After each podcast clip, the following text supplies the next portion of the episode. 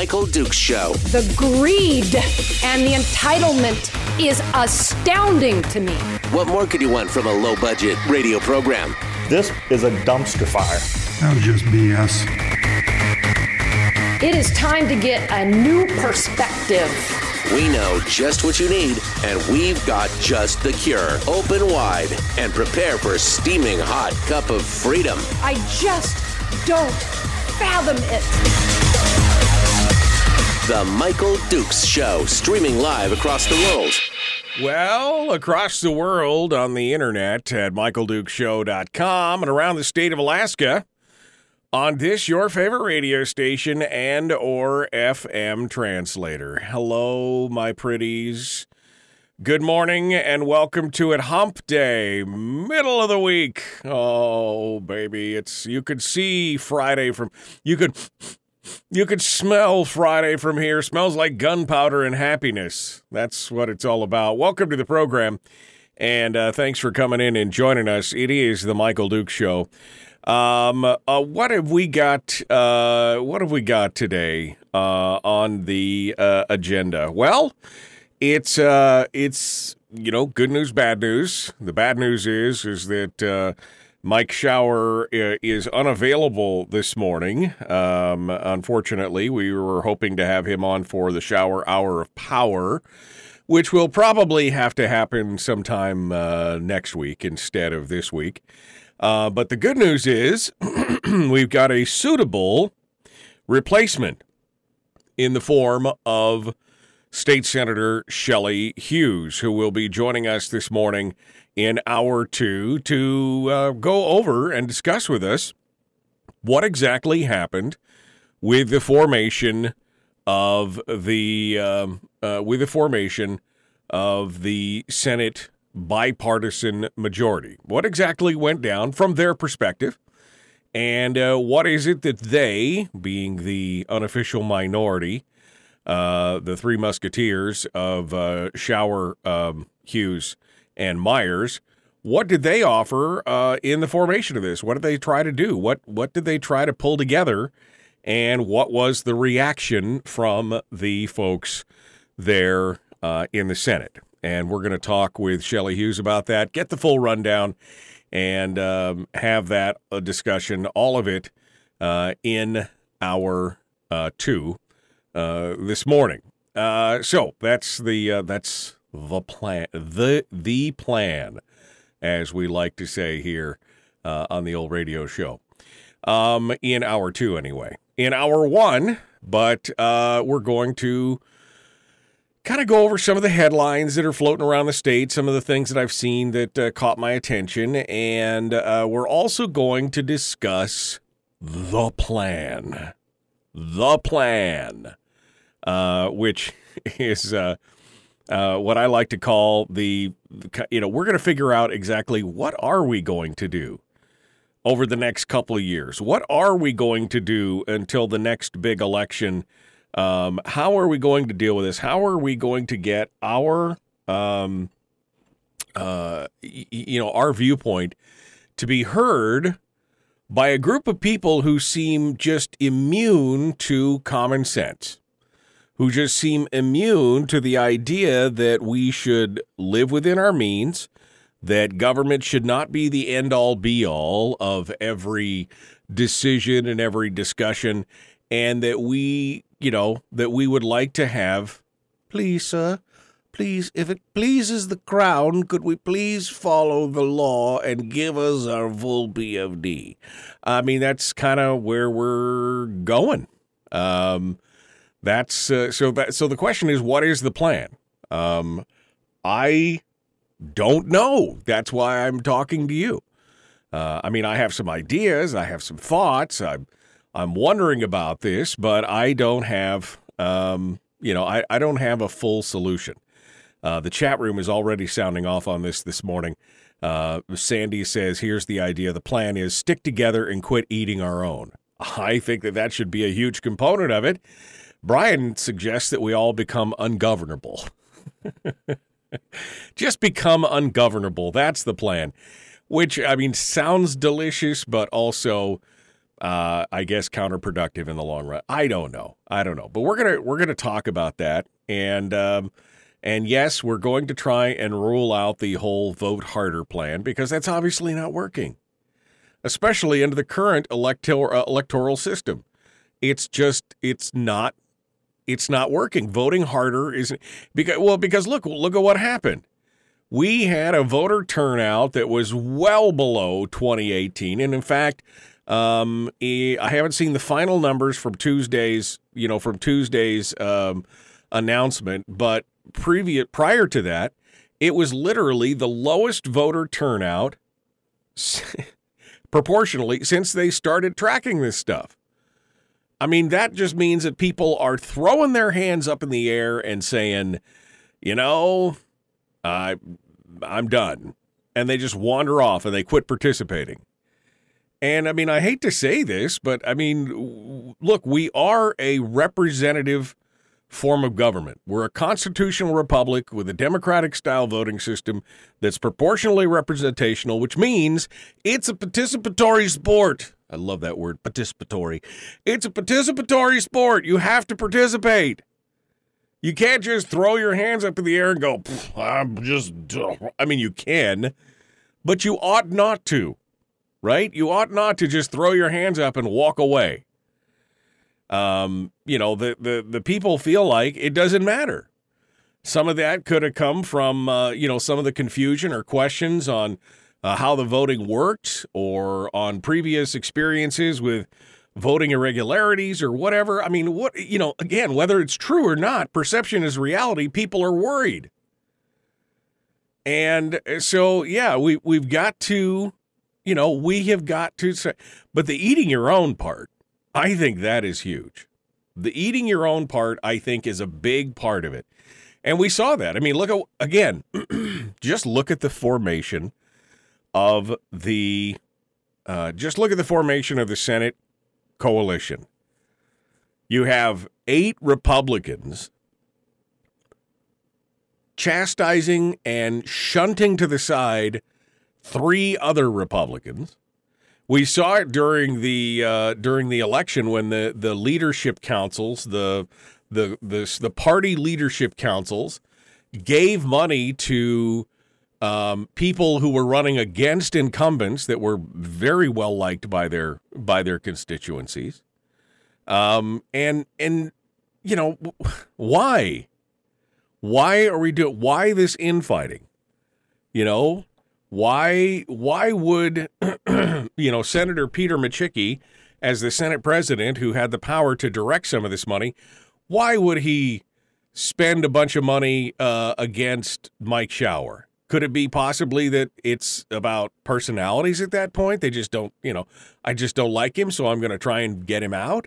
You guys are supposed to be on the same team, right? We're supposed to be, well, but see, since there were only R's in the seat, now I get to pick my R, and uh, yada yada yada. It is it it is just exhausting to watch some of this stuff go on.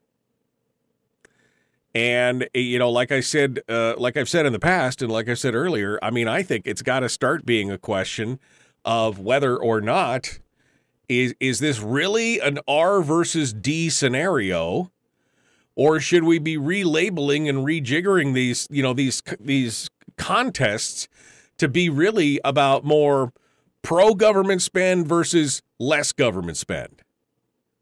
You know, government is the solution for everything, or government should be as small and as efficient as possible. I, I mean, I think these are viable, viable questions and concerns. So ruminate on that for a bit because I I want to get into it and I want to open up the phone lines and uh, and talk with you about it. So uh, let's you know let's just plan on getting uh, all of those things put together and talking about it here in a few minutes. I'll make sure the phone lines are I'll make sure the phone lines are up and running right now. And in fact, they they are in fact up and running right now. So we'll get into that here in just a minute. Meanwhile, a couple of the headlines that are going on around the state, um, some of the big stories. Oh, we've already got somebody. Out. Somebody's been on hold for a while. Okay. All right. Well, we'll get to you here in just a second here, caller. You've been on hold long enough as it is. Just give me a minute here and I want to get to my I want to get to my headlines that I wanted to talk about this morning. Um the people in Stebbins, boy, I got to tell you what, I feel bad for those folks. Not only did they get slammed by Typhoon Merbok back in September, yesterday morning at about 4 a.m., the only store in town caught fire and burned to the ground. The store and the fuel company that were next door were both a total loss. And so now there is no nearby options for purchasing necessities like food. Um, uh, St. Michael's, which is about eight miles away, is expecting a big shipment and they're going to truck it over. And apparently, they've turned the store uh, or they've turned the laundromat into a temporary store or something. And so their their other groceries and supplies that are at Nome and Unalakleet um, are going to be trucked over from St. Michael's once they get there. It's, I mean, the hits just keep on coming for these poor folks living out there in Stebbins. So that that's I feel bad for them on that. Big big headache and big heartache for them. Um, Mayor Dave Bronson, for those of you who live in Anchorage, Mayor Dave Bronson has announced his budget vetoes to the expanded budget. Remember, the mayor produced a budget that was about $583 million that was delivered in October and said it was going to be about almost $5 million under the tax cap. It was still an overall increase of about 3% from the 2022 revised budget. Um, but the Assembly said, well, that's not quite enough. And they put another $3.6 million into the budget and passing what is essentially the largest budget in the history of Anchorage. Uh, so Bronson, he uh, he he uh, vetoed a bunch of the stuff in there, including um, there was a lot of money for Brother Francis Shelters for an expansion of Brother Francis Shelters. And yet the mayor continued to go through on all the various pieces and parts of that and said, the Brother Francis shelter, the management there has stated that it's going to stick with its 120 person capacity and is not able to increase the shelter services, which they gave them hundreds of thousands of dollars for. They they put together a package that would be, I mean, again, just what I see right here, almost 1.1 million dollars that they are uh, uh, that they are giving to Brother Francis Shelters for expansion, and, and Brother Francis has kept saying, "Well, we're not." We're, the organization has expressly stated that they're committed to sticking to their 120 co- uh, client capacity for the foreseeable future. Um, anyway, the mayor is, I'm sure, uh, going to receive some pushback on this, and more than likely will probably uh, they will try to override some of these votes. But he's trying to do what he can for the citizens in Anchorage. Um, the the again the largest budget in history, st- and and just never never satisfied. Government is the answer, my friends. Government is the answer. And then I saw this story out of uh, Seward, which caught my attention. The city of uh, City Council of Seward voted Monday to postpone an approval of limits on short-term rentals. Now, this is all put together by the Seward Planning and Zoning Commission, and I'll be straightforward and honest. Planning and zoning commissions are not my favorite group of folks. Why? Because I think they have a huge propensity to violate uh, people's private property rights. Uh, I saw it in Fairbanks. I saw, I fought, I fought very hard to have um, property rights grandfathered in for many different types of uh, of uh, businesses and properties, uh, including general use properties. Uh, and I'm seeing it being weaponized uh, and not allowing people to be able to do essentially anything, you know, with their property as long as they're not hurting somebody else, you know, doing something with their property. So this story caught my eye.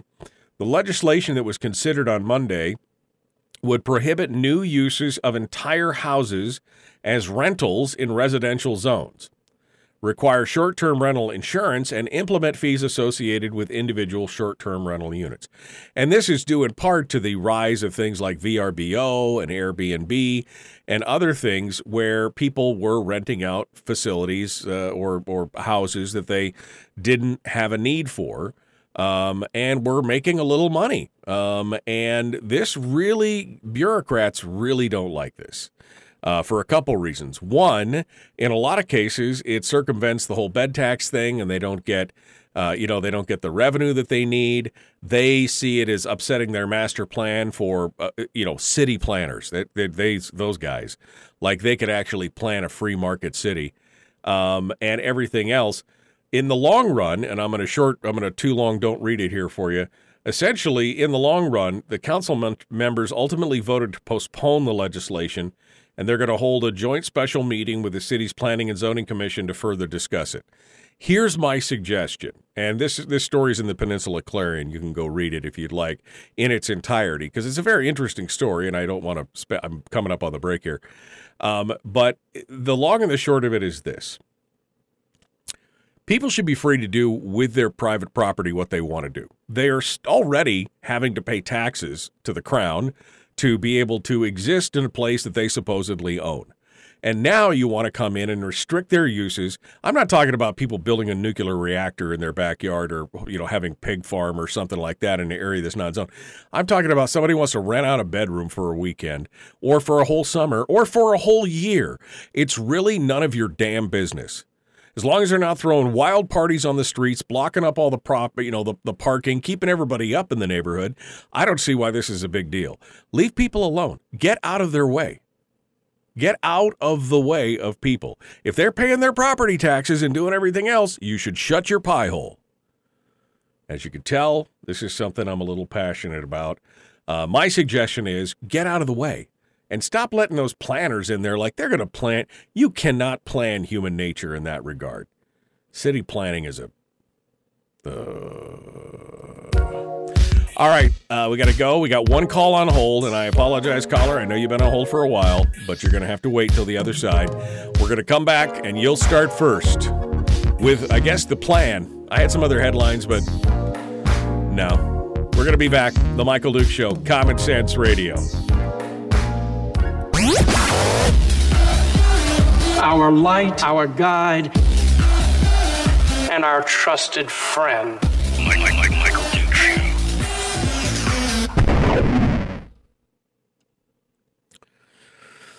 Okay.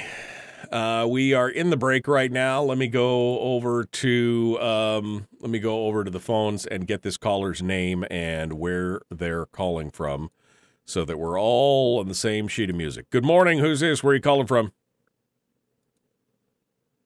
Good morning, uh, Mike. Uh, my name is John. I'm in Fairbanks, but Okay. I'm from Seward, and I can't agree more with what you just said. Uh, All right. Well, hold on, hold on, John. Hold on. John. I know you've been on hold, and I appreciate it, but hold the line. I want to talk to you on the air. So, uh, where it's just me and you and 50, Oh, okay. 50 folks on Facebook right now. We're not back on the radio yet.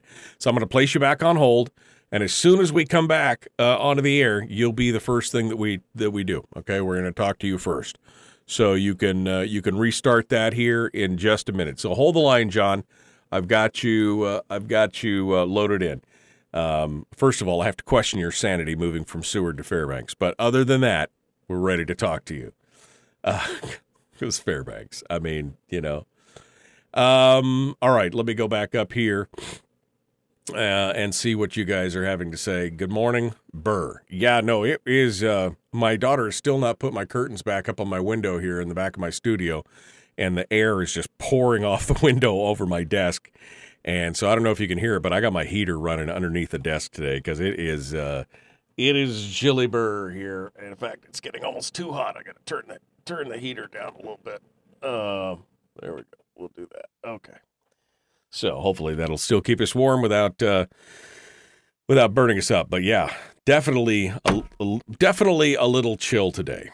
Um, many of those that run for office are on an ego trip, so that is the reason why we see have we many times have two R's running against one D. No sacrifice for the good of all. Well, that's the thing. I mean, Democrats are very good at the kumbaya communal uh, we're all a village kind of thing where they they are they're they're very good at that and we as rugged individualists on kind of the uh, conservative side of the fence um, i mean we just we don't always play well with others and we believe that somehow you know, yeah, we we can't take a look back and go, what is the overall best thing here that could happen? Anyway, um. Uh, Republican Party doesn't put forth any viable conservative candidates in Alaska. That's also partially true. Um, Luke says, "I say tax people who don't qualify for the PFD and work in the state. The way of all the seasonal that way, all the seasonal workers make a contribution. I think you'd find that that would be uh, challenged legally. I don't think that that would be a viable thing to happen." Um, well, let's go over here. What else we got here? Uh, interesting to see in the news the people in China protesting over COVID. Yeah, I know. Can you believe it? Um, this is how you get killdozer, says Chris on YouTube. Killdozer, for those of you who don't know, is people somebody who was pushed to the breaking point over their private property rights. Pushed to the breaking point over their private property rights. That's a hundred hundred percent true right there. Um, all right. Um, well, this says I have a minute left, and this says I have 30 seconds. Which one do I believe? Which one do I believe? Well, I believe this one because that one can't possibly be right. Um, who on the zoning committee owns a hotel? Says Jason. That's the thing. I mean, these planners, I just, oof. How to find a pig farm. Go east until you smell it and south until you step in it.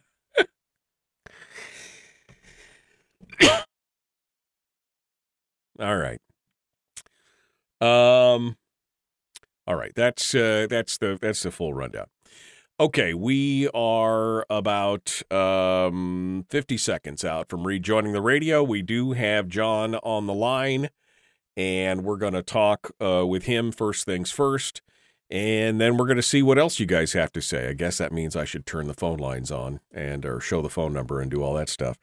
As we get ready to do it, the Michael Duke Show, common sense, liberty based, free thinking radio. Share the show, like this video. Here we go. Let's get it done. Shall we? We shall. Seven seconds.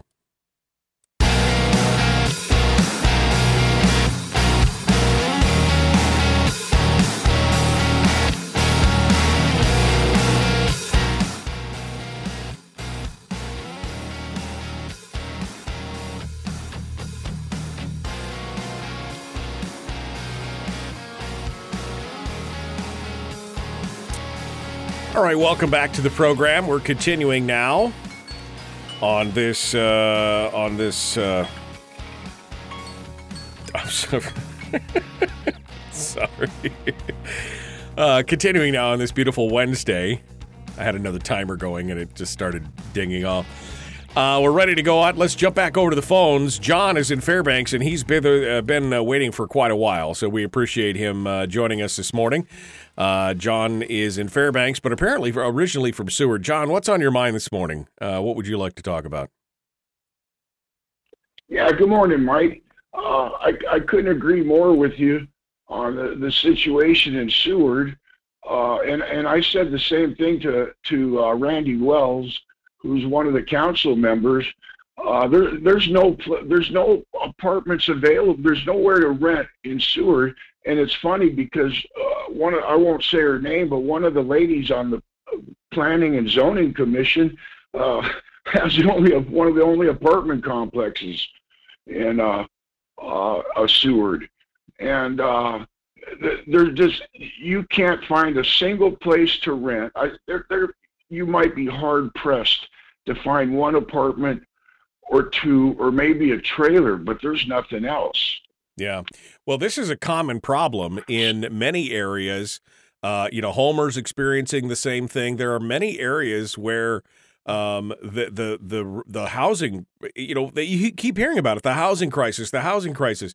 You know, a lot of this housing, whether even in places like San Francisco and things like that, you know, a lot of this crunch comes from the fact that the government intervenes at every opportunity when somebody wants to build something and and that is part of the problem get out of the way i'm not talking about letting people put up a five story ramshackle thing that's going to collapse and kill everybody but i'm saying when people have their property and they pay their taxes and they do all the other things and file the permits and, and let them be leave them alone you know, give people the opportunity to build and folks will come. Like you said, there is a huge demand. Well, I agree, and you know, in Seward, there's there's nothing there to buy. You can't even buy a stick of wood in Seward. You can't buy a sheet of plywood. So, but anyway, uh, Mike, I wanted to to to uh, change the subject a little bit. Uh, I drive long haul, uh, and I, I just come in this morning, and I, I want to just some share something with Fairbanks. Kind of crazy news, but uh, you would have thought there was a circus going on at Coldfoot. Uh, uh, evidently, I don't know if it was a state trooper, helicopter, or Alyeska pipeline helicopter, or a survey, but uh, they somebody recently landed uh, Bell Jet Ranger uh, there up on the the Koyukuk River. Uh, and you could Google this. It's uh, Koyukuk Mining District Monster, but they got a video of a 15 foot Sasquatch, and it's on the move. And I mean, it's massive. It, it dwarfs that helicopter. Uh, and you know, and, and everybody knows about it, but the news they don't talk about it. And nobody knows why, but uh, it, it you know, and uh, it's just something that I, I thought maybe I'd like to share with the people, and and you know, to give them something to think about today. But that that's about all Mike, did, did you say they have a video uh, of it? Is everybody that what you drive safe and uh, have a have a good holiday. John, did you say they have a video of it now? Is that what you said? Yeah, there's a a, a minute and fifteen. There's two there's two videos. One that shows a a still shot of it and a negative, as seven seconds, and then there's another one. I think it's about a, a a minute and 15, but they were uh, 6:50 a.m. at radio in Anchorage. Uh, they were talking about it uh, a couple days ago, and uh, somebody called down from Prudhoe. And but but anyway, yeah, it's crazy. It's you know things are like Jesus said in the end days, uh, all these things will be revealed, and you know, of course, we're seeing it in, down in Washington D.C. and and it just cr- crazy uh, times that we're having. That that's all. All right, John. Well, I appreciate it. Thank you. I mean, I love me a good monster hunt as much as the next guy, and I know Alaska is supposed to have a lot of. Oh uh, boy, I'll lot, never. I, I'll of... never go in the woods up there. I, I know. Pe- there have been people disappearing up there, but yeah, look up Koyukuk Mining District Monster. But okay. anyway, uh, thank you, Mike. All right, I appreciate it. Thank you for uh, calling. Uh, for calling uh, for calling in and joining us. Uh, we'll uh, we'll see what we you can find out about that. Appreciate it. Thank you for calling in. Um, all right, uh, 907 433 3150. 907 433 3150 this morning. We might as well dive into the plan um, and start talking about how we handle this. Now, first and foremost, uh, I'm going to say that uh, the first thing we don't do is we don't just throw up our hands and walk away. Um, you know, you you can't. It, it's like I said, one of my favorite verses uh, of scripture is, you know, you don't grow weary in well doing, and and I I believe that. You've got to keep trying. You've got just keep swimming, swimming, swimming. Just keep swimming. You got to just keep trying your best. On the other hand, the other thing I don't think we need to do is, as Chris is like to say in the chat room, we don't need to vote harder. We don't need to vote harder because it's obviously not, you know, the and that's a joking thing to say just, you know, go out there. The problem is is that even though we may be trying encouraging people to vote, there's more and more people who are again throwing their hands up. Now, the question is,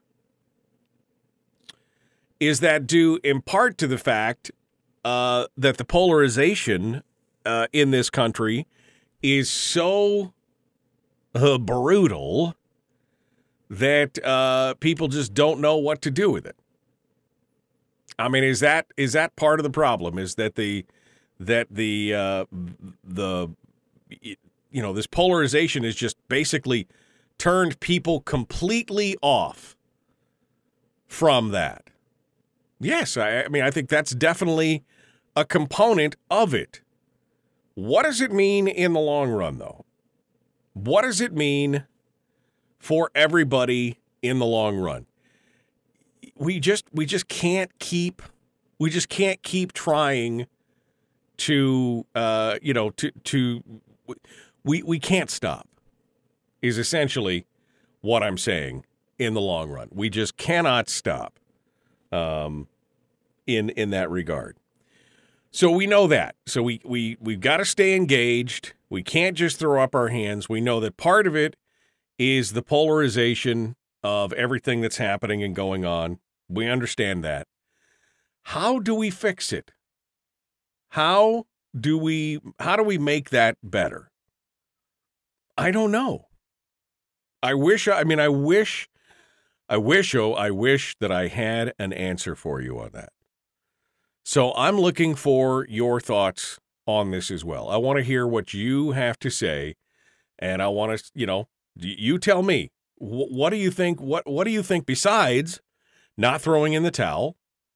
Um, I mean, I threw the idea around earlier last week that um, I threw the idea around earlier last week that maybe we should uh, maybe we should talk about uh, taxes.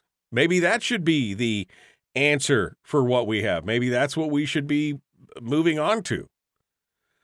I don't I just I don't know. And, that's I guess that's the most frustrating thing for me is that I don't have an idea of how to fix this. Uh, other than stay the course, stay true to our, you know, stay true to our um, roots of smaller government, you know, keep talking about that, keep bringing, you know, keep bringing people into the equation um, and and keep trying to educate people, but also not being the not being a polarizing figure. That's one thing that I will say. You know, if somebody doesn't agree with you, make sure that you're not the one that's uh, make sure that you're not Thanks the for- one that's tearing them down. Right? Don't be that polarizing figure. That's what I'm trying to say.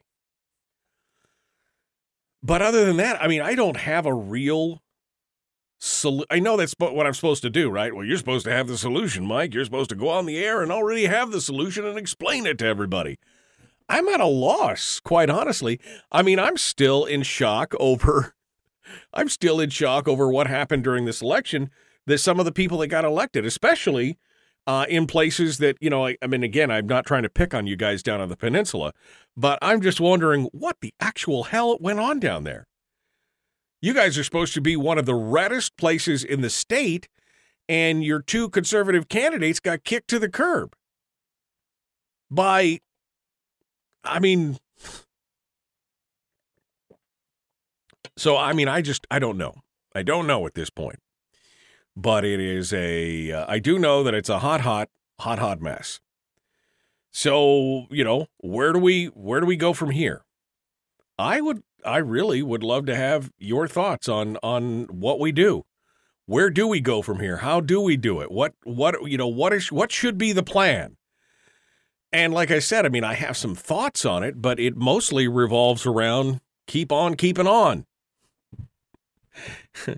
keep calm and keep going. I mean, just, you know, that's it. Keep going. Um, like I said, I threw the idea around last week that maybe we should just embrace a flat tax and surprise everybody with it. I don't think that's going to work. Um, but I can tell you right now that what is going to happen here in the next um, in the next couple years is that they're going to basically consume all of the PFD, and then we'll be right back where we started. Only this time, they will be talking about taxes. That's what's going to happen. All right, I got two lines on hold. Um, and I just looked up, and uh, folks, I gotta, I actually have to take a break.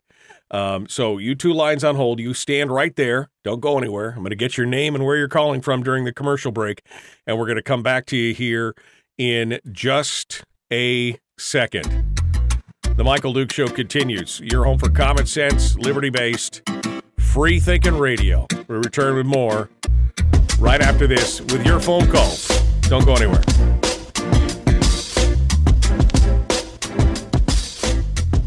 We're broadcasting live through a series of tubes. allowing all of these uh, entities to provide streaming stuff uh, going on on the, on the, the internet. Well, it's kind of hard to explain. Sorry. Streaming live every weekday morning on Facebook Live and MichaelDukesShow.com.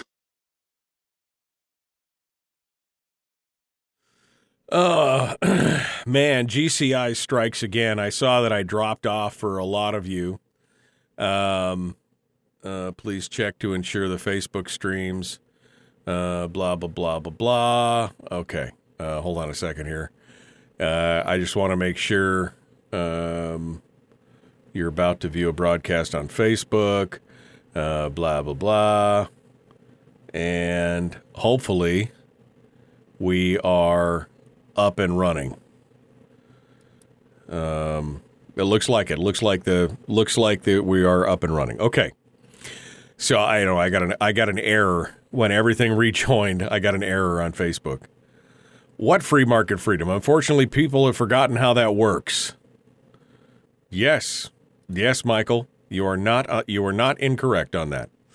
Let's go over to the phones here and see who's on the line and get their name and where they're calling from, and we'll start off uh, over here um, right now. Good morning, caller. Who's this, and where are you calling from? This is Bonnie in North Pole. Okay, Bonnie, you hold the line, my dear, and you will be first up in the queue. We'll be talking to Bonnie here in just in just a minute. Uh, let me get caught up in the chat room. Facebook is messing up. Hey, YouTube is stable. Yeah, exactly. Um, morning, good morning, good morning. Uh, apparently, everybody uh, switched to MTA, says Terry. I had MTA to begin with, and I will tell you, as much as I dislike GCI, MTA was worse. Twitch is working fine. yeah, the Facebook is up and running. Uh, my dad just rejoined, and uh, and uh, he's back on there, and I see Jack's on there, and I see Chris is on there. So yeah, I, I you know I, I really don't know. I don't really don't know what happened, uh, other than um, GCI struck again, just arbitrarily out of the blue. Boom. Have a nice day. You are now you are now disconnected from from the uh, from the servers. Um. Oh, is it not even showing it at all right now? Well, I guess that means that everybody's going to have to. Uh, I guess that means that everybody is going to have to. Uh, um. Why is it not showing it? Okay. Well, whatever. If you're still on Facebook, um, then uh, do it to it. How can it? We have tried streaming to Facebook. It's possible the stream is entered. Delete the Facebook. Keep trying to let you know if it's resolved. Please check Facebook to ensure the stream looks okay. Uh, try creating a new broadcast or just remove this destination and then re-add it. Uh, I can remove this destination and then re-add it. Okay, we'll try that. Um, we'll try that. Like we'll add it again. Save changes. You can add it midstream. That's amazing. That is amazing. Facebook is back up.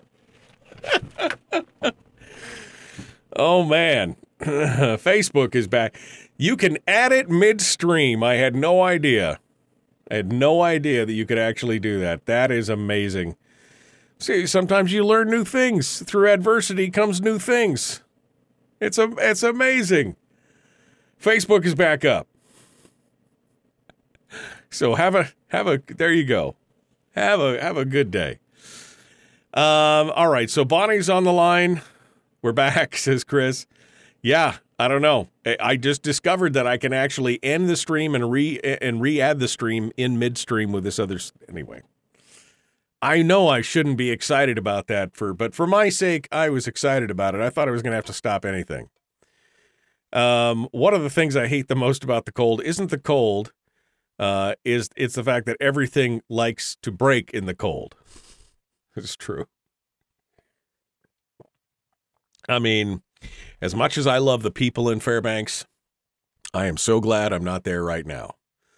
Um, I mean, as much as I admire, as much as I admire all those folks, I just got no interest in trying to slog it out. I mean, Mother Nature always wins, right?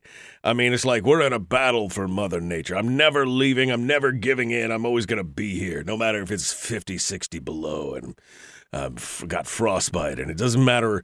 I'm going to fight it out. You're never going to win. I would much rather stay in the state of Alaska and be slightly warmer. This is about as cold as I want it to get. It is currently six below at my house. That's about as cold as I ever want it to get. In fact, I'd really rather it be in the ten, the tens and teens again, or like I mean, it could be down in Kodiak. They said, what was it? Uh, Paul said yesterday from Kodiak, it's 33 degrees. Oh, thanks, Paul. Thanks for rubbing that in. I appreciate that. All right. um, ugh, what a morning, says Tony. Yeah, it's been kind of all over the place, hasn't it? I'm still I'm still running everything off my laptop. That's the funniest part of this whole thing. It's actually going smoother than my regular desktop. It seems like. Although yesterday I spent a couple hours, I finally got my other computer to boot back up. We'll see if we can we'll see if we can keep it keep it rolling. All right, we got to go. Uh, we're jumping back into it. Bonnie's on the line. The Michael Duke Show, common sense, liberty based, free thinking radio. Like a chair, like a chair. Here we go.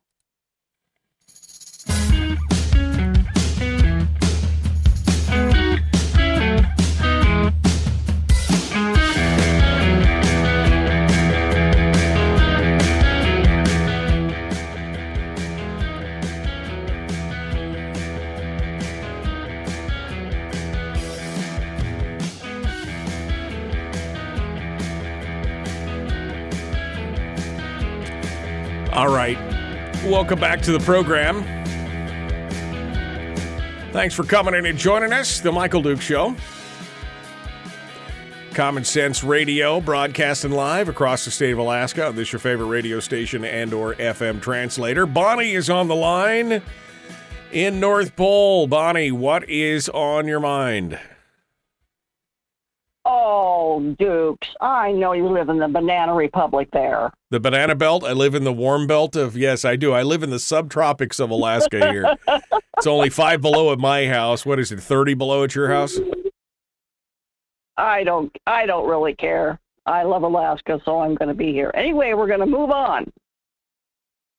Okay. We're going to talk about Alaska for honest elections. Okay, Alaskans for honest elections. Who's that?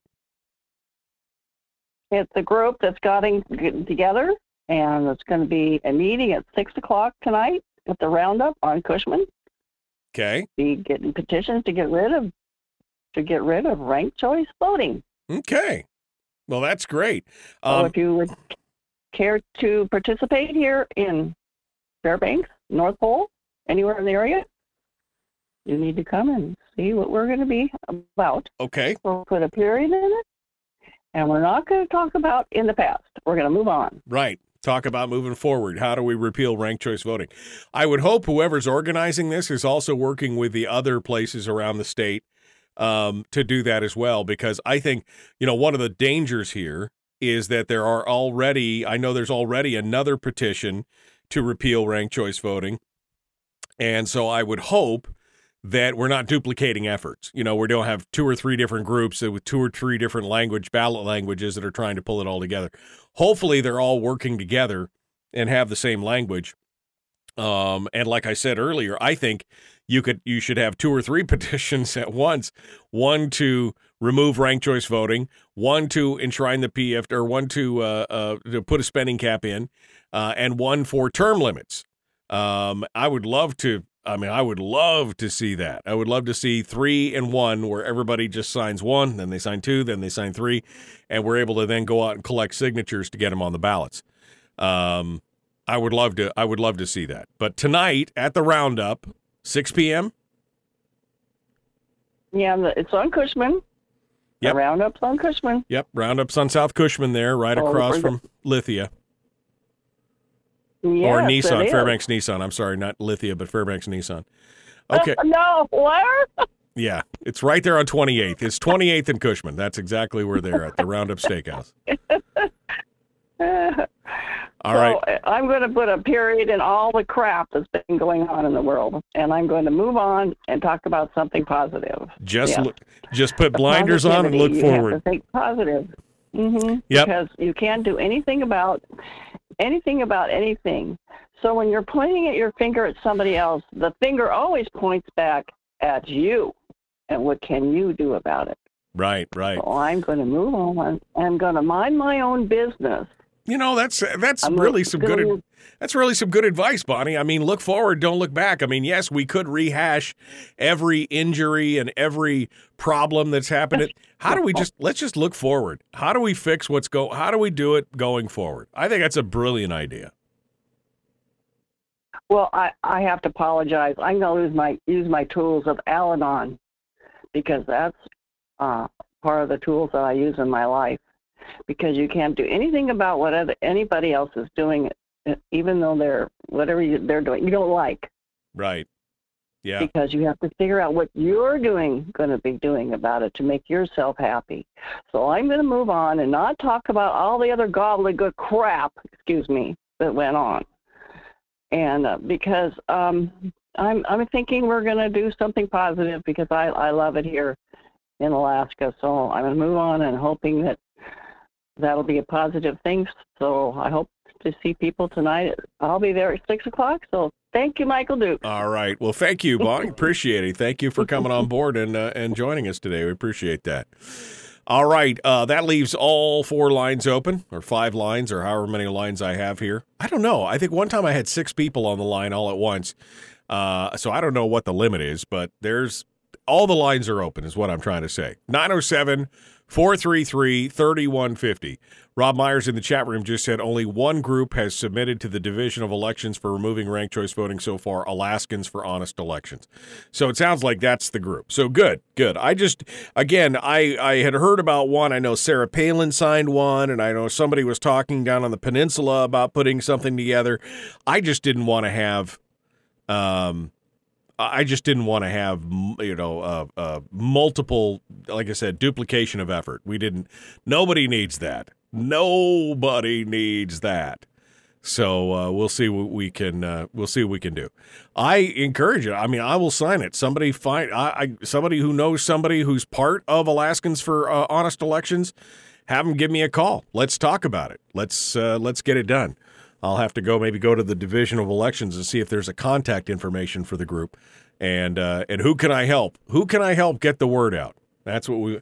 So that I think, as far as the plan goes, that should be part of it. Eliminating ranked choice voting, uh, I think, should be part of the plan. Um, and uh, I I would love it. I would love to see it. Uh, so stay the course. Stop being divisive and polarizing. Meaning, if somebody disagrees with you, you don't rip them to shreds verbally, right? Because that just you know you're trying to convince people even if you walk away and you haven't convinced them, at least they should say, "Boy, they're that's really a nice guy." That's really I don't agree with him at all, but that's really a nice guy. You know, and yes, let's eliminate ranked choice voting.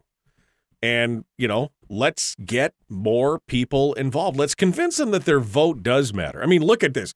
Tom McKay's race, four vote difference out of what? 5,000, 6,000 voters? four votes. You can't tell me. Bart LeBon's race, not this time around, but last time around, was a one vote difference. You cannot tell me that your vote doesn't count. Sorry, that's not how it works. Of course your vote counts.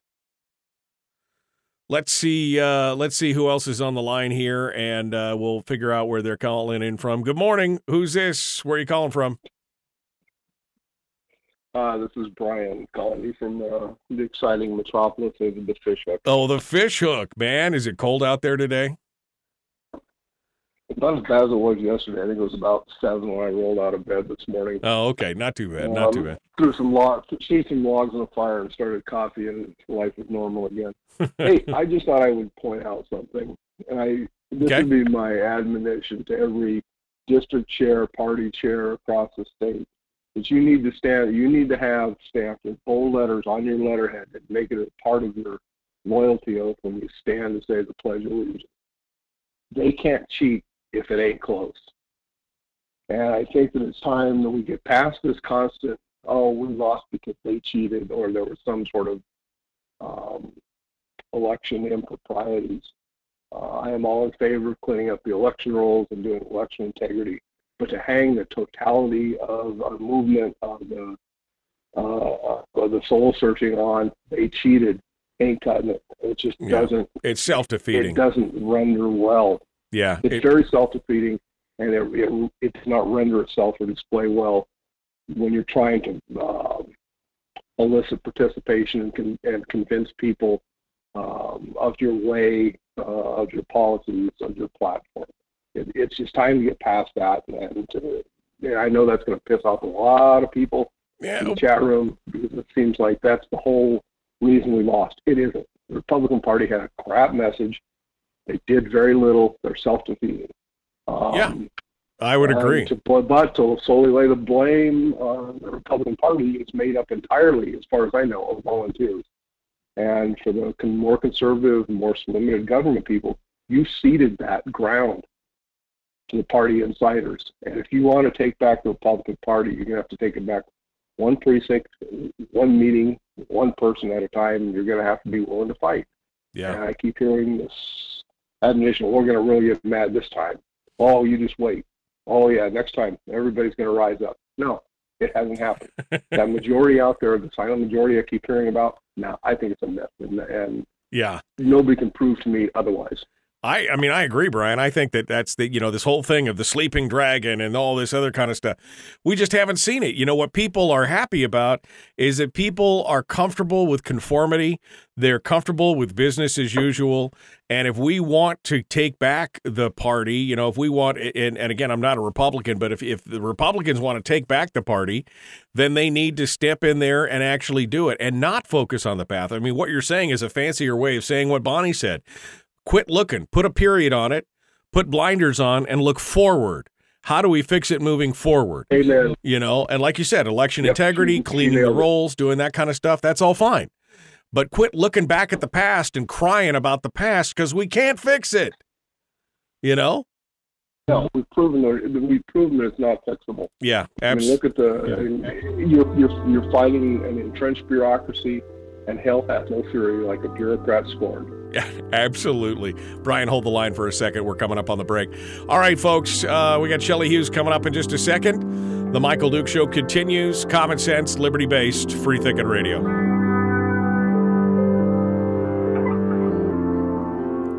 Uh, Brian, I wanted to give you a final bite at the apple here, buddy, because uh, I mean, I think you're right. I think we have gotten lost in the past. We have got, you know, here's here's what we've fallen into: the blame game. Oh, this would all been fine if back in 2020 something would have. uh, It's a blame. Uh, Figure out what went wrong, figure out how to fix it, and move forward. Right? I mean, that's the thing. You got to analyze, Yeah. retarget, reorient it, and reshoot. I mean, that's what you got to do.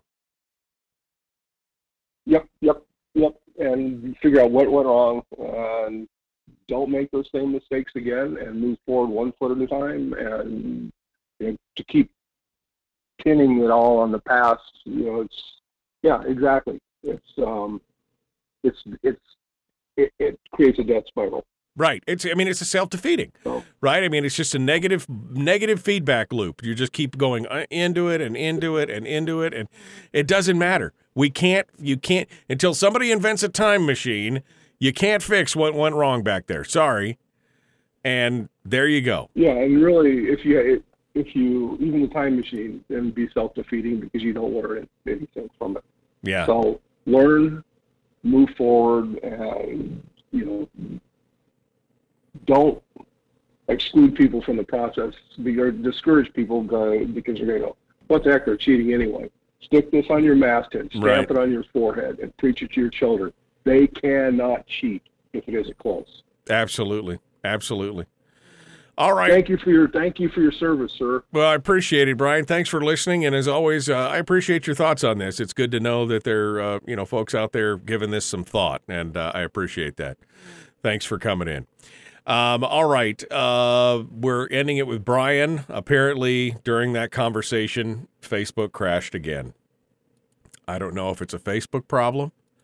I don't know if it is a. I don't know if it's a Facebook problem. I don't know if it's a GCI problem. I don't know if it's a Michael Dukes problem. It could be any one of those things. I'll tell you that. I'll tell you that for nothing. Yeah, it says that the video, now it says the video has ended. it ran for 16 minutes and then crashed again. Damn. That's disheartening. Um, let me try and I'll restart it. I'll restart it and we'll try it one more time. I don't know what to say. Okay. so I've restarted Facebook uh, yet again and we'll see what uh, what's going on. Must be a Facebook issue as far as I'm concerned. All right. Well, Shelley Hughes should be joining us here in just uh, um, in just a second. It hard it's hard to weld a broken shaft. um, do Republicans just want to fight or do they want to win? We need a cogent strategy, says Kevin. Uh, says Kevin McCabe. By the way, Kevin, congratulations. You and I haven't had a chance to talk since Tuesday. So, congratulations, my friend. I'm glad to see that you're back in there. I know that uh, you're girded for the fight. I don't know what else to do. Everybody should just come to Twitch. We can pay to sub to you, says uh, uh, AK Steel. Thank you. Yeah, if you want to pay for a Twitch sub, uh, that's great. Um, I'd love to see that. I don't know. Twitch is Twitch is such an interesting platform. Um, and it's uh, you know, I mean, I, I threw it on there because I was looking for a third platform that was easy and viable. Um, but I think I'd rather have you guys go onto YouTube and just uh, you know everybody watch on YouTube and um, and uh, you know subscribe and ring the bell there and do all that kind of stuff. Um, and then I could even put subscriptions on YouTube if you wanted to subscribe for extra content or extra videos or whatever. I, I don't know, but I, nothing happens until you get a thousand subscribers on YouTube. I mean, I got four thousand followers on Facebook, but I can't get a thousand subscribers on YouTube right now. So I don't know. I, maybe I should just advertise it. Maybe I should just buy some Facebook advertising and say, "Come out and see me on YouTube." Elon Musk is taking down Facebook. um, David says, I hate to see an effort to remove ranked choice without some very, very serious strategy. It cannot be a limited effort. It needs a national group backing, backing it, or it will lose, and we are toast forever. I agree. Um, and I know that there is some national momentum to try and do something like that. And I'm hoping that these Alaskans for Honest Elections uh, folks are courting some of those folks. So it's uh, it's it's crazy. Congrats to Kevin. Uh, we need to find a way to support Kevin in this fight. Is it true that you had to pay twenty-eight thousand dollars of your own money to fight a bogus ethics complaint? I don't know if it was that much. I know that he did have to fight an ethics. I'll let Kevin talk about it, but I did. I do know that there was some bogus BS going on out there. Um. All right. uh, where are you, Shelley? What are you doing? We confirmed. Um. Uh, joining? Question mark. Um. All right. We're about a minute, a minute and a half out here, and I'm waiting for Shelley to jump into the, uh, um, waiting for Shelley to go jump into the thing. Thirty thousand dollars yet for this bogus ethics complaint, and it's not even gone to court yet. Yeah, lawfare. That's what they call that, lawfare, uh, which is the law warfare. You know, where people are using ethics complaints and other things as, as you know, as crazy. Uh, she's cleaning out her office broom closet. yes. Oh man, it's insane. Um, thirty thousand dollars, and it hasn't even gone to court. Um, I do remember that Sarah Palin, when she was fighting all those ethics complaints at one point, uh, I heard the number got floated over to me that they were seventy thousand dollars plus in legal fees at one point and that was not even that was not even at the end. That was about two thirds of the way through. Seventy thousand dollars in legal fees that they had to pay. That's just insane. Just insane. All right, we got to go. The Michael Duke Show. Common sense, liberty based, free thinking radio.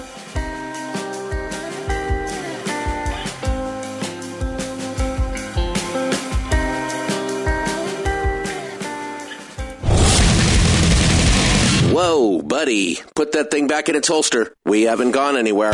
I don't understand. Check out the MichaelDukesShow.com for information on how to get access to the podcast.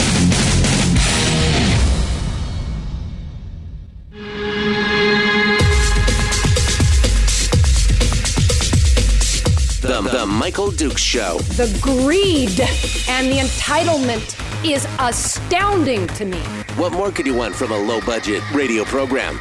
This is a dumpster fire. That was just BS. It is time to get a new perspective.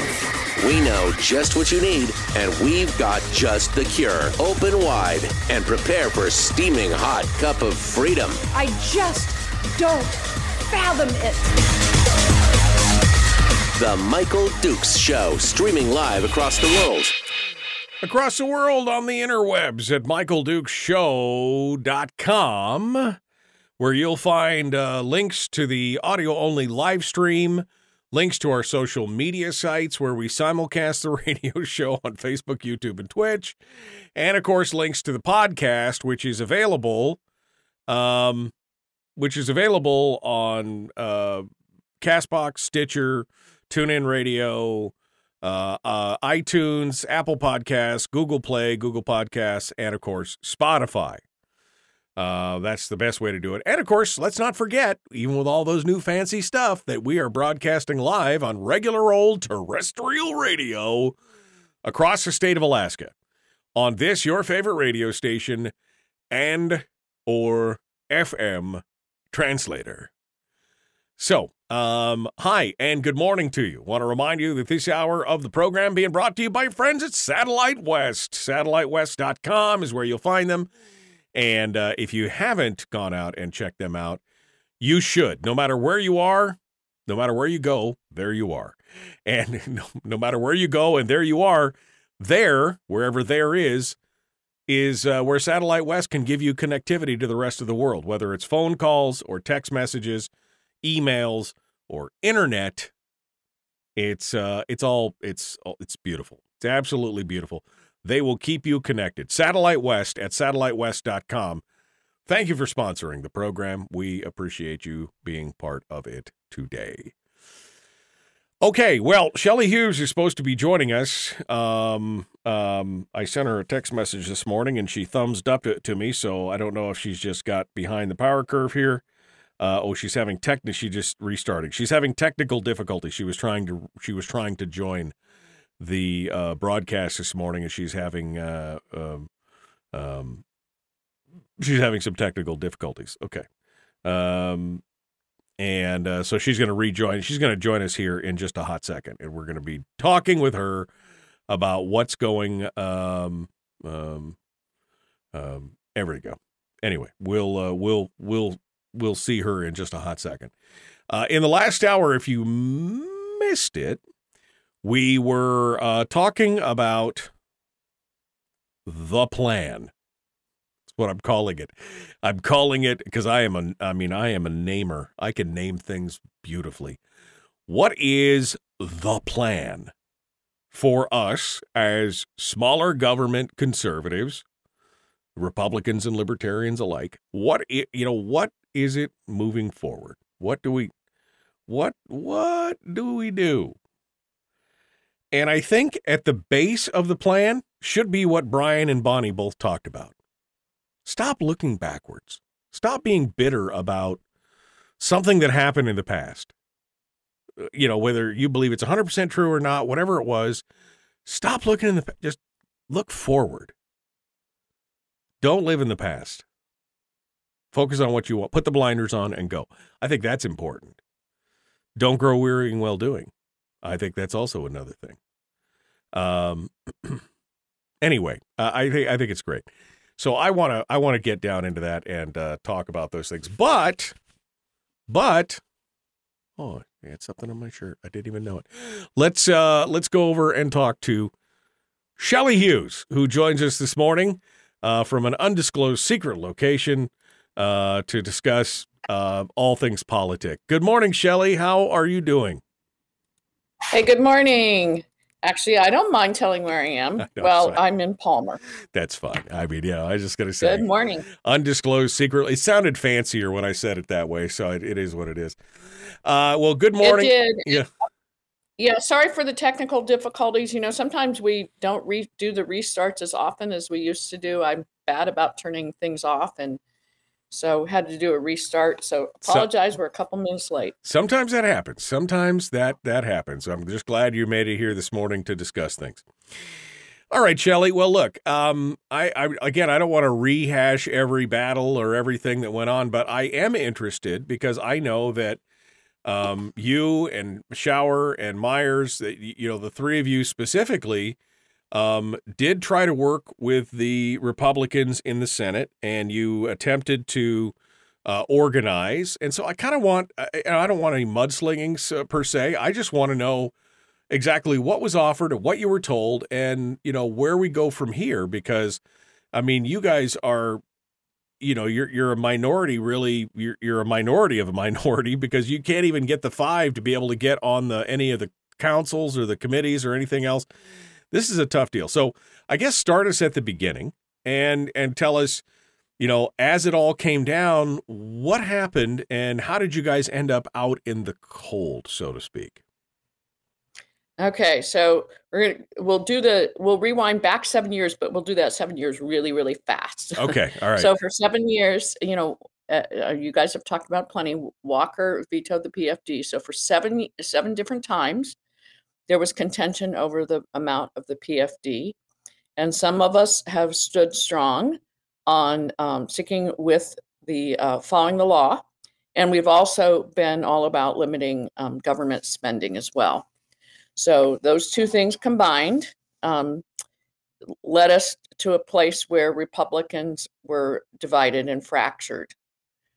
So last year we did a little bit better, as you know, with the PFD, and we uh, supported all the key budget votes and the and, and the budget itself.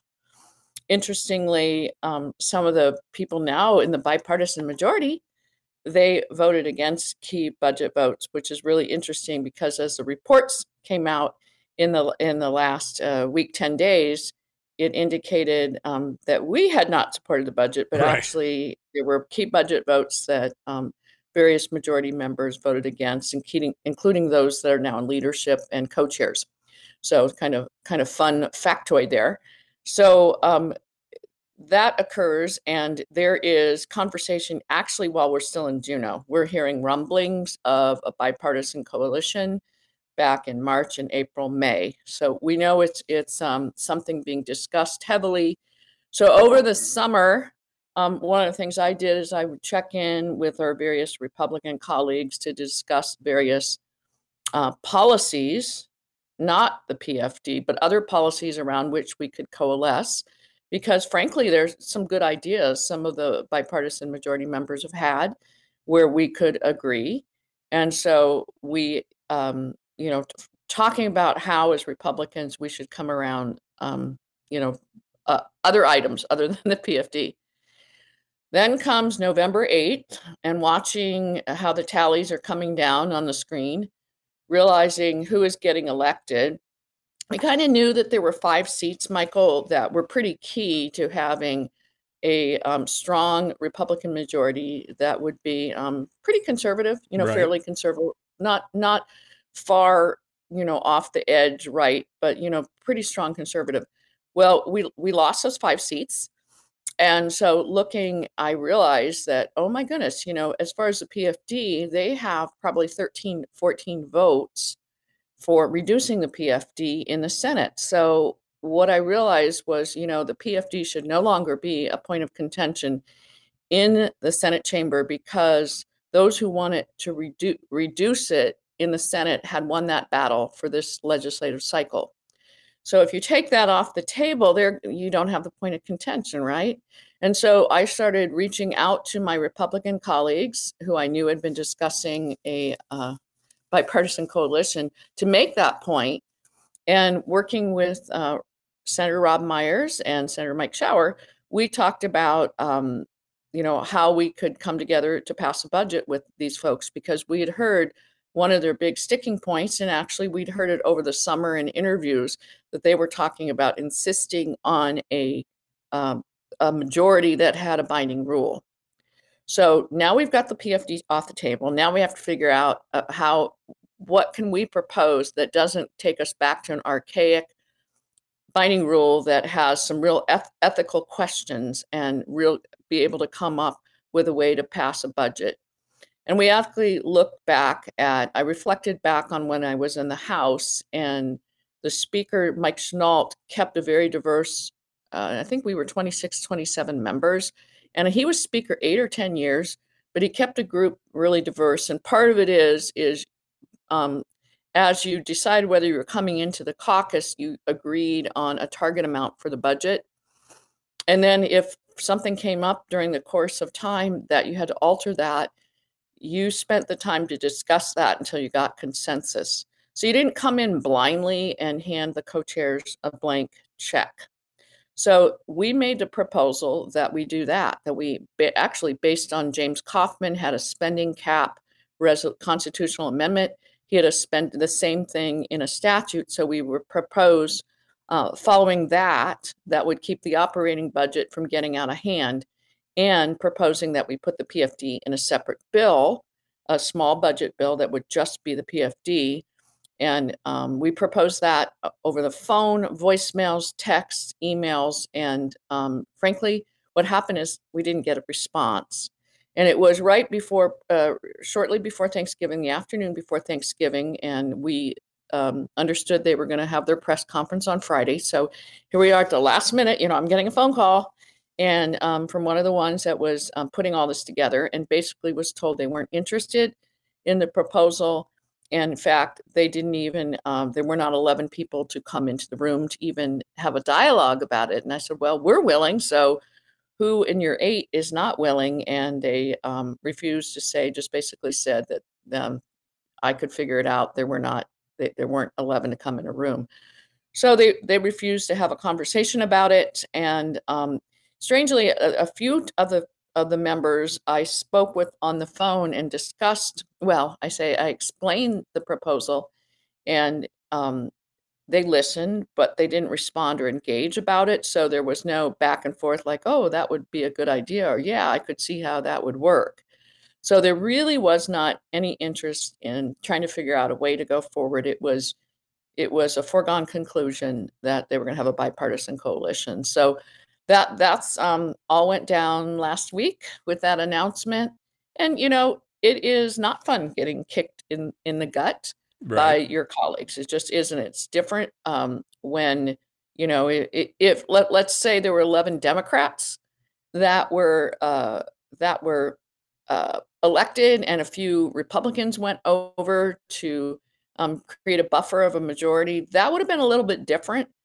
Um, but when you're when you have 11 out of 20 elected numerically you've got that majority and so that's what your expectation is and I'll just make another point and then be quiet so you can respond. But one of the fascinating things is all other state legislators in 49 states, and I'll throw in there the US House and US Senate, as soon as the numerical advantage by one seat is won by one party, it is automatic that that party will control that chamber. There's not a discussion. There's not, not this back and forth horse trading it is either you know if the democrats get the majority they control it if the republicans get it they control it so this started back in the um, apparently there was a time where it happened in the 60s and the 70s and the democrats actually had the numerical advantage then and it happened a couple times i don't have the information of exactly the makeup but then um, in the last 30 years every time it's happened in the last 30 years it has been republicans who have walked away from some of their colleagues and empowered Democrats. So that's what's gone on in the last 30 years. It's been Republicans who've done it.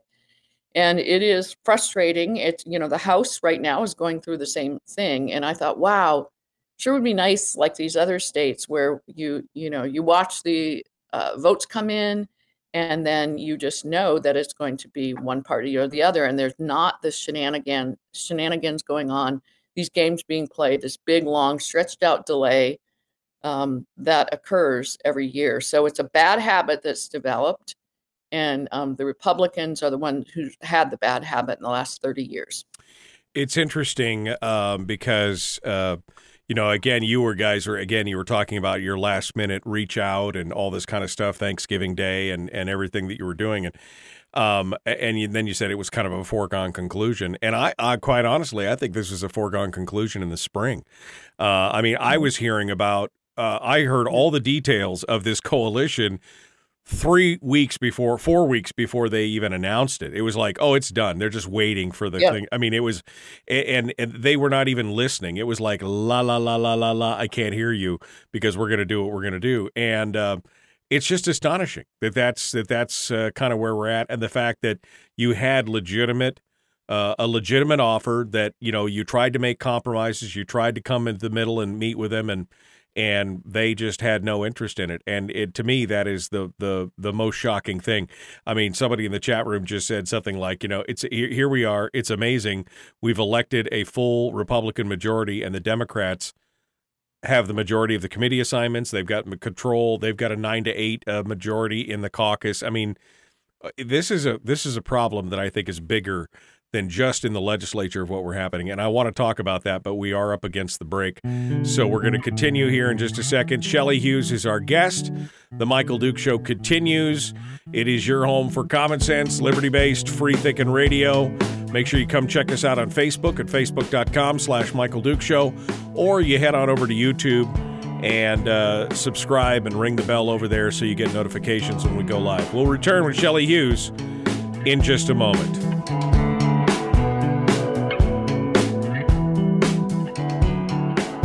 If you missed the show, you can listen to it on your time with Dukes on Demand. Oh, and it's free. Like America used to be. Streaming live every weekday morning on Facebook Live and MichaelDukesShow.com. Okay, we're in the break right now. Shelley Hughes is uh, our guest, and um, you know we're gonna we're gonna we're gonna try to uh, we're going to try to be calm and collected about this. Uh, I mean, there are some there are some people in there who um, I think are are being pretty joyful. And uh, again, I don't want to put words in Shelley's mouth, so I'm not gonna I'm not gonna call out uh, some of these folks right now. I will later because I have the ability to do that. Uh, and unfortunately, uh, Shelley and company have got to work with these folks. So. Um, and, and I know I, I, we were laughing the other day because it, it's uh, it's a known fact, apparently, in Juneau that there are people sitting next to the radio listening to this broadcast, scribing all the notes on all the things that we're talking about. And uh, if you say one bad thing, it's apparently gets back to everybody about it, and uh, that's a that's a horrific thing. Um, and and it's kind honestly quite chilling. Uh, on kind of the free speech aspect of things, and I don't know if you want to comment on that, uh, Shelley, but uh, I I do find it irritating from a free speech perspective that you can't that you know people are are mincing your words or or again uh, twisting what you're saying. I think that that's that's got to be the ultimate in frustration as an elected official. Yeah, because we're not always going to be in agreement with all of our colleagues. I mean, that's that's the nature of representative democracy and the ability to represent each of our districts. So that is to be expected. And as I've said before on your show, um, it's someone that disagrees with me on the PFD, for instance, they have every right in the world to do that. They're supposed to represent their district, and if that's what their constituent wants, they, uh, you know, they should be free, and that is their right. And I, I respect that. You know, the voters send us here, um, and that's our job is to be listening to what our district wants. So there you go. So talking about disagreeing with someone, I, I, I think that is perfectly fine. When I, I just had the national news on what's happening with Elon Musk and, and Apple um, wanting to take off the app and the impact that would have. Um, you know, we free speech is a cherished right and very fundamental to our nation and to our republic, our constitutional republic. So, hey, you got to protect it. Yeah, and unfortunately, it seems like uh, to some people, free speech is only the speech that they like. Um, that's that's what it comes down to. I mean, free speech is only speech that they agree with. If it's speech that they don't agree with, it's hate speech, or it's uh, derogatory, or it's not decorous, or it's you know all these it, it violates decorum, or you know whatever it is. And and that's the thing. We've lost the ability in this country to agree to disagree. And Mhm. um, I think that is, I think that's shattering. And I think that that has led to the, the polarization that we're seeing. You can't just look at somebody and say, I agree to disagree, because if you disagree with them, uh, for many people, you immediately become the enemy uh, if you disagree with them. It's not just there's shades of gray or we can find other things that we can agree on. You disagree with them on one thing, you're evil. Uh, Hey, and you know the word. You know what the word of the year is? Have you hear, heard No, what the I word haven't of the year heard is for 2022? According to the Merriam-Webster dictionary, it is gaslighting. And um, I one of the things I have realized and I've experienced by you know uh, those who are very liberal um, trying to beat up on me is they try to present things like I'm crazy, like I um, I'm really off what is um, the current thinking and what is normal because of what I believe. And um, as those on the right, when you think about it, we haven't really, we haven't, we haven't changed our platform. We have, we, I am the same I was when I first got elected, and my principles are the same as my parents when I was growing up. So we've kind of stayed steady. It's the left that's gone more left. They don't seem to understand that, and they've they've really moved away and you know they seem to have the microphone right now and are trying to make everybody think that what they believe is normal and good and everybody that um, is believing these these steady principles that are good for economic growth and for strong families strong communities um, that we are the ones that are nuts and they're trying to gaslight us and we Yeah. just have to not be intimidated we have to be bold and we have to grab that microphone uh, Shelley Hughes is our guest. We're about to rejoin the Michael Duke Show, common sense, liberty based, free thinking radio.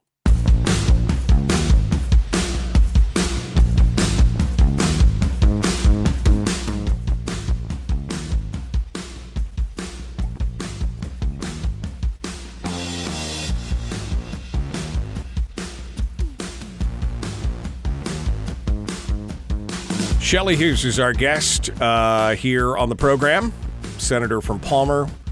We're talking. Uh, we were just talking about the formation of the uh, bipartisan coalition and everything that's going on. And uh, again, I'm not trying to get anybody in trouble here, but uh, Shelley, as you pointed out, excuse me, as you pointed out, in every other state, in the U.S. Congress, and every place else, the second that the the, the that a member of a party or that the balance tips in one vote or one seat, they automatically take control. Uh, and it seems like the Republicans have got a huge history in this state of circling the wagons and shooting each other. My question is, how much of this do you do you place on the shoulders of the party itself? Um, that you know, I mean, we've had we've got people who've been censured by their own districts who are then in fact receiving money from the party to go back to office even though they're under censure. We've got people who've been censured by the entire party in the state who have run for office under the banner. Uh, I mean, we I could just go on and on. Lukewarm responses from the chair of the party about attacks on the Republican endorsed candidate in a race. I mean, it just goes on and on and on. Uh, I mean, how much of this is a internal problem with the Alaskan Republican Party?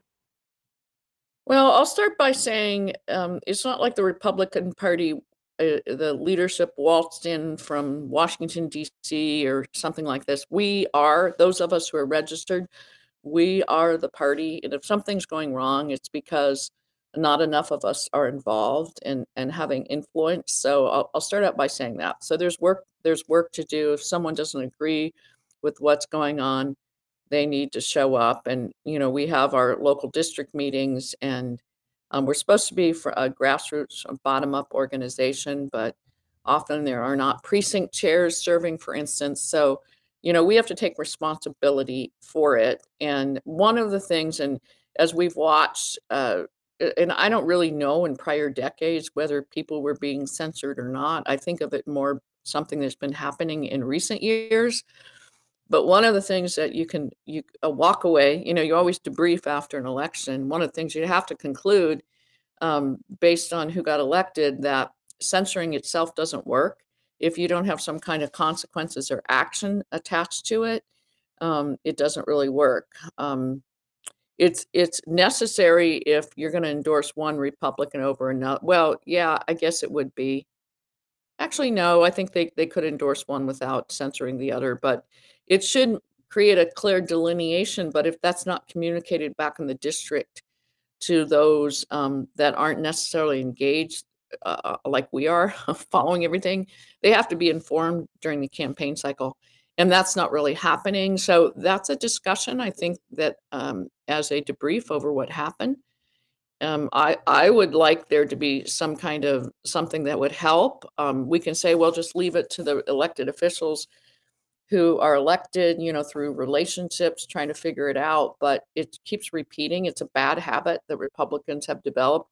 I don't care if there are 11 or 12 or even 13 Republicans elected in a 20 person Senate this habit of trying to figure out if you don't get if you don't get the seat you want or things aren't going exactly the way you want then you start um, trying to uh, caucus with democrats that's that's a habit that's developed and i don't know how the party could help with that but i think they ought to think about it and see if there's a way they could attach um, some action to uh, censoring someone uh, yeah uh, one of the things we've just discussed this morning is, you know, the plan. What is the plan moving forward, right? I mean, for those of us who are smaller government conservatives in the state, uh, because it was a little shocking to me, Shelley. I'll, I'll be honest with you. It was a little shocking for me to realize that I am now in a minority in this state. I mean, I thought the vast majority of Alaskans, you've talked about the silent majority in the past. I thought the vast majority of Alaskans believed like I did that, you know, they just want government out of the way, the smallest, most limited government possible, yada, yada, yada. And I have discovered that no, I'm in a minority here.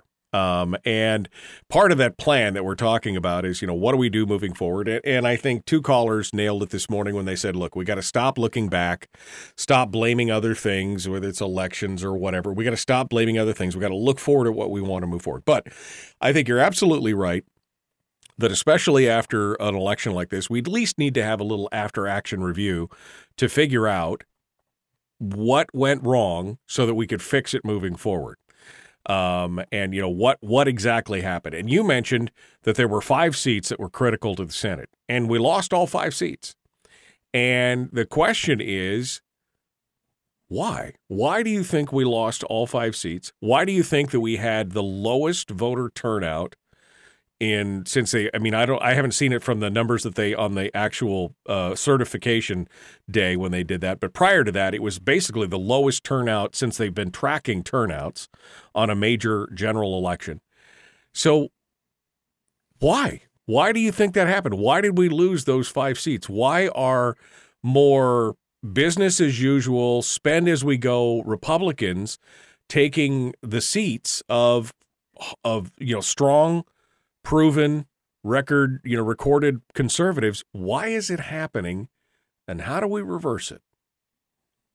Well, I think one of the factors was there there was a lot of uh, um, dark money coming in on the left side, and um, there'll be analysis of that that we'll see how it was funneled to various candidates and PACs. And I'll just point out too, we're number two in the state as far as union members per capita and that's a, a ready funding source and actually troops on the ground to help. So we have we have to uh, face some of those those facts, I think, and we have to learn how to maybe play the game a little bit differently, like the the Democrats um, play it. And um, you know, they they did a lot of early voting. They were out there uh, uh, collecting ballots. I understand that there was one race. I don't remember which one it was. Oh, I think it was Forrest Wolfe, the House race, but right at the last minute, there were 200 ballots that came in together, and they pretty, I believe, they were all for the Democrat, and you know those those were probably ballot harvesting. Well, there's nothing against the law as far as going to an assisted living home or um, uh, going to people at a church or or at some congregate location and um, you know encouraging people to vote and getting them to fill out their ballots. There's nothing illegal about that. Republicans haven't done that. Conservatives haven't done that.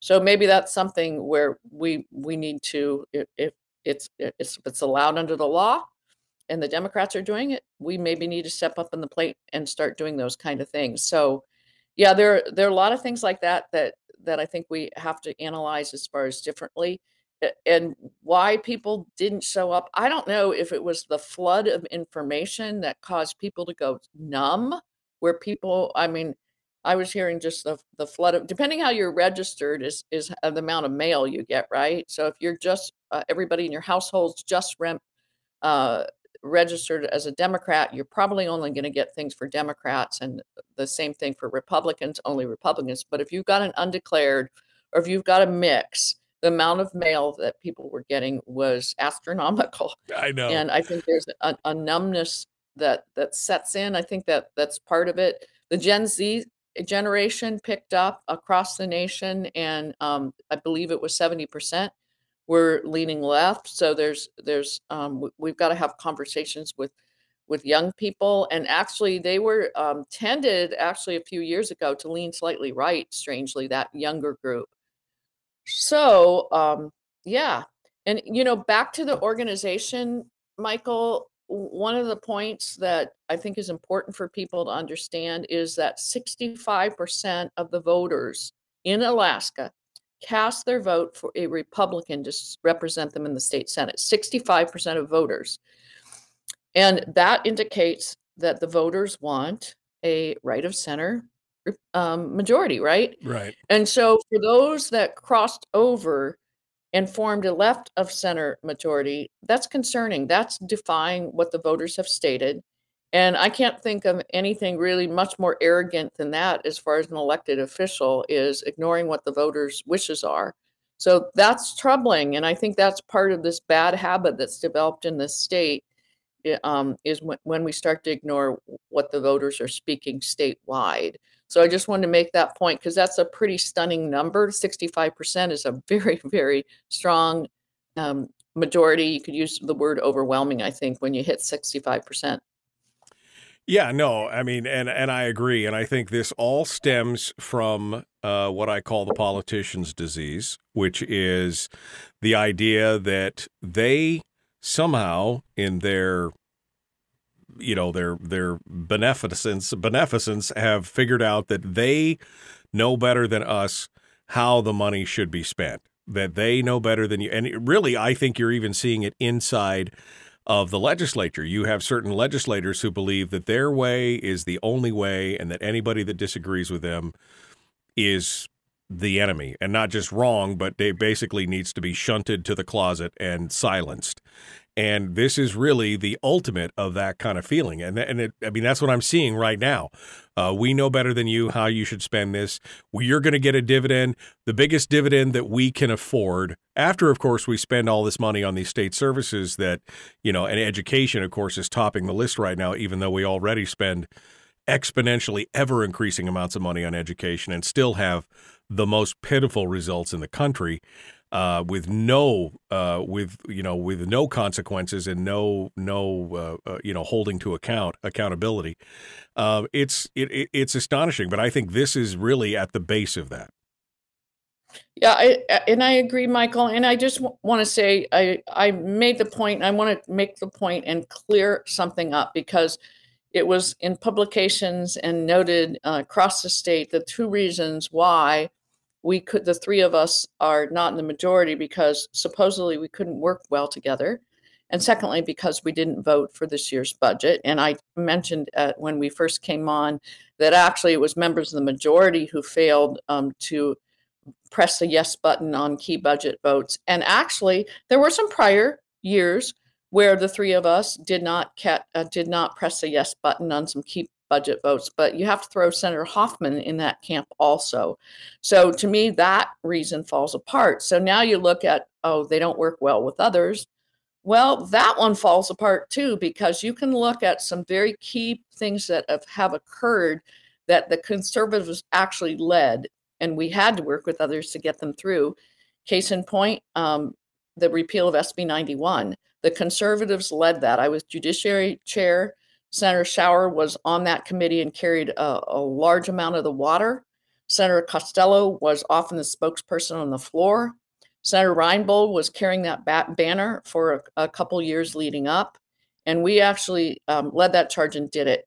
And then even this year, um, there were various things where we worked with other Republicans and across the aisle as well to um, get needed money for infrastructure that was overlooked um, at the finance table uh, for the port of uh, in Anchorage, the port of Nome for national security purposes, for our fast growing area for roads.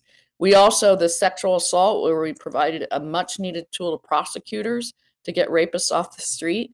Um, we worked, it, the conservatives led that and made that happen. That, that was dying in both finance committees and we resurrected it on the floor through an amendment and got it passed.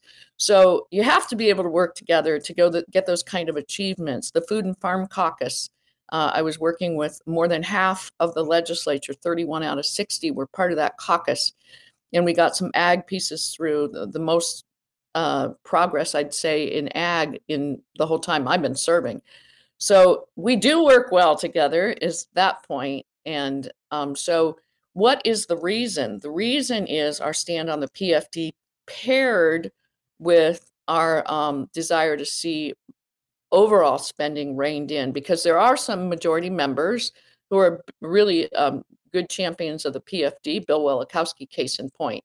But the difference with us is that we also want to limit spending overall. And I think that was the rub and it was that policy disagreement. And I want to say one more thing, and then I'll hush up so you can respond. Is that um, part of our proposal, as well as putting the PFD in a separate budget and picking a target amount and sticking to it for the operating budget, is we were also proposing. Um, uh, we gave them a list and said there could be other ideas, and these are other policy um, priorities around which we could coalesce, which members of the bipartisan coalition, like I said earlier, they had. One of them, um, for instance, reducing healthcare costs. I know that's something Senator Wilson has wanted to do, um, lowering in a tangible way energy costs. That was Senator Bishop. So there were some good things we could have coalesced around. Senator Shelley Hughes is our guest. We're going to continue with her in the next segment. We're going to talk about where we go from here. What does this next session look like? What are we going to be fighting for? We'll be back with more of The Michael Duke Show. Common Sense Radio.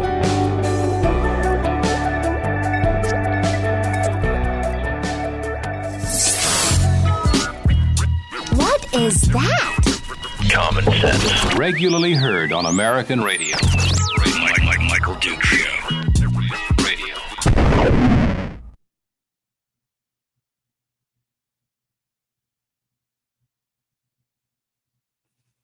Okay, sorry about that. Had to uh, had to do something real quick.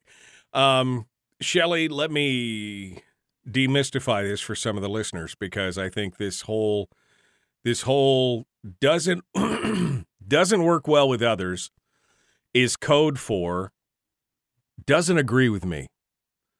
It's code for doesn't believe that the PFD is government's money to spend as they please. That is code for doesn't believe that we need to turn to government for I mean yeah again this is the narrative right the only way society can move forward is with the direct benevolent intervention of government which is again code for we've got to have government spending on everything because society just can't move forward without that. We couldn't on our own figure it out for ourselves. We need that direct benevolent intervention of government in our lives at every level. And I think that is the code that we're talking about. When you say doesn't work well with others, it means are principled, are taking a stand on certain things, and won't do what we want them to do. Am I wrong? Yeah, I, I, I think that is, and I think it's the two two things paired together: the um, following law on the PFD and limited spending. I think those were the two where there was an agreement, and um, so here we are, and you know, um, where do we go here uh, from here? Um, it's going to be interesting. It's interesting session going from being um, Senate Majority Leader to um, getting kicked to the curb and figuring out, uh, you know, what's my new role. And so I've been thinking a lot about that and and how we can move forward. Yeah.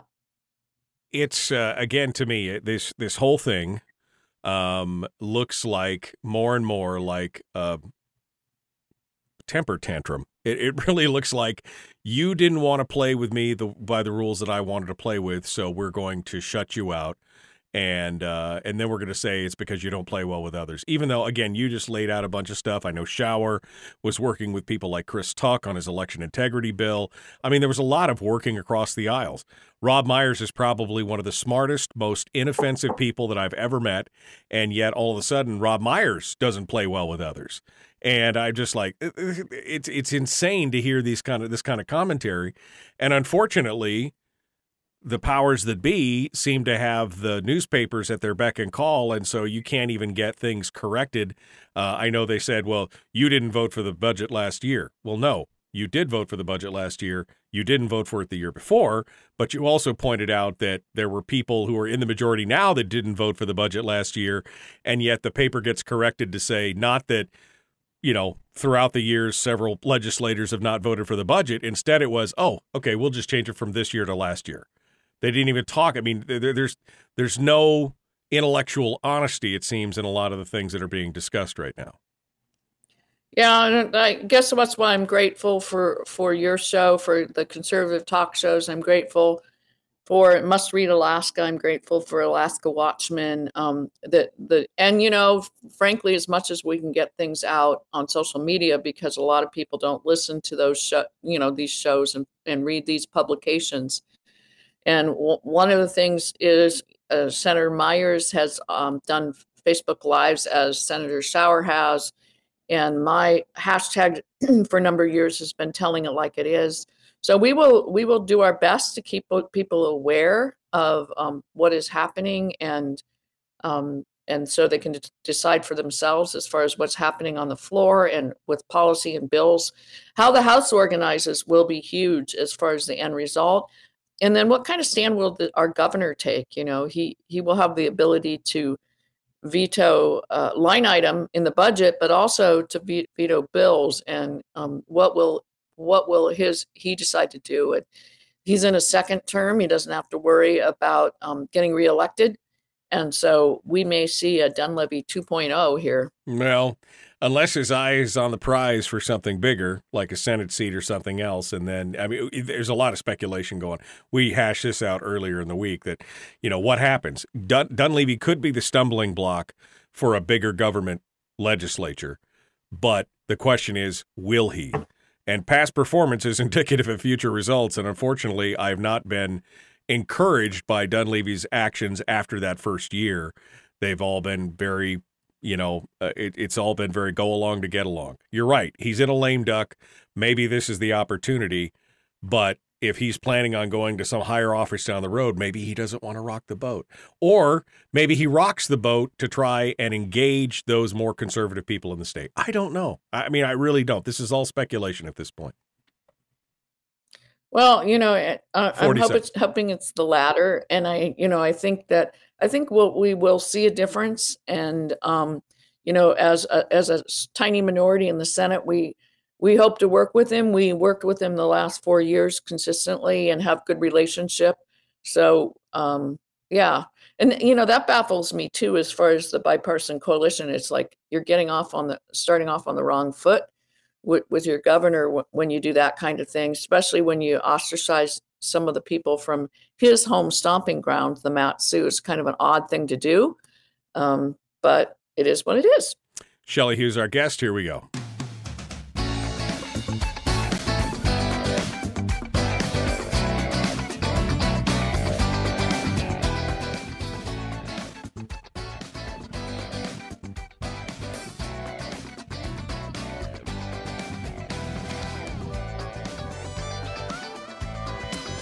All right, one final segment here this morning with Shelley Hughes, uh, who joins us, Senator from Palmer, part of the new, um, I don't know what you would even call it. It's not a real majority uh, because an official majority, uh, I mean, I guess you could explain this to us, uh, Shelley. An official majority is five uh, or or more, right? That's the official because as three, as five or more Minority. Yeah, the minority. I'm sorry, did I say majority? I meant minority.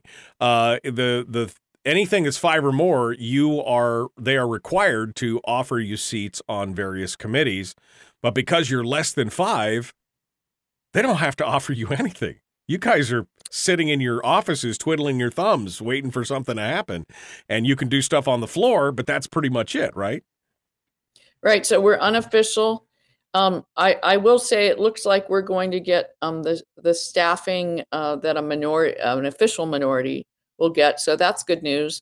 We're each giving, uh, I believe, we're each being given a chair. I'm not a chair. Oh, that's wishful thinking. A seat on a committee. So um, I believe Senator Myers is going to be on the Transportation Committee. I'm going to be on the Education Committee, and I believe Senator Shower was offered a State Affairs a seat on the State Affairs Committee. So we each get one. And when I look back 10 years ago when this happened, um, that was also the pattern. They each got one committee and one finance subcommittee. So we'll probably each get one finance subcommittee as well.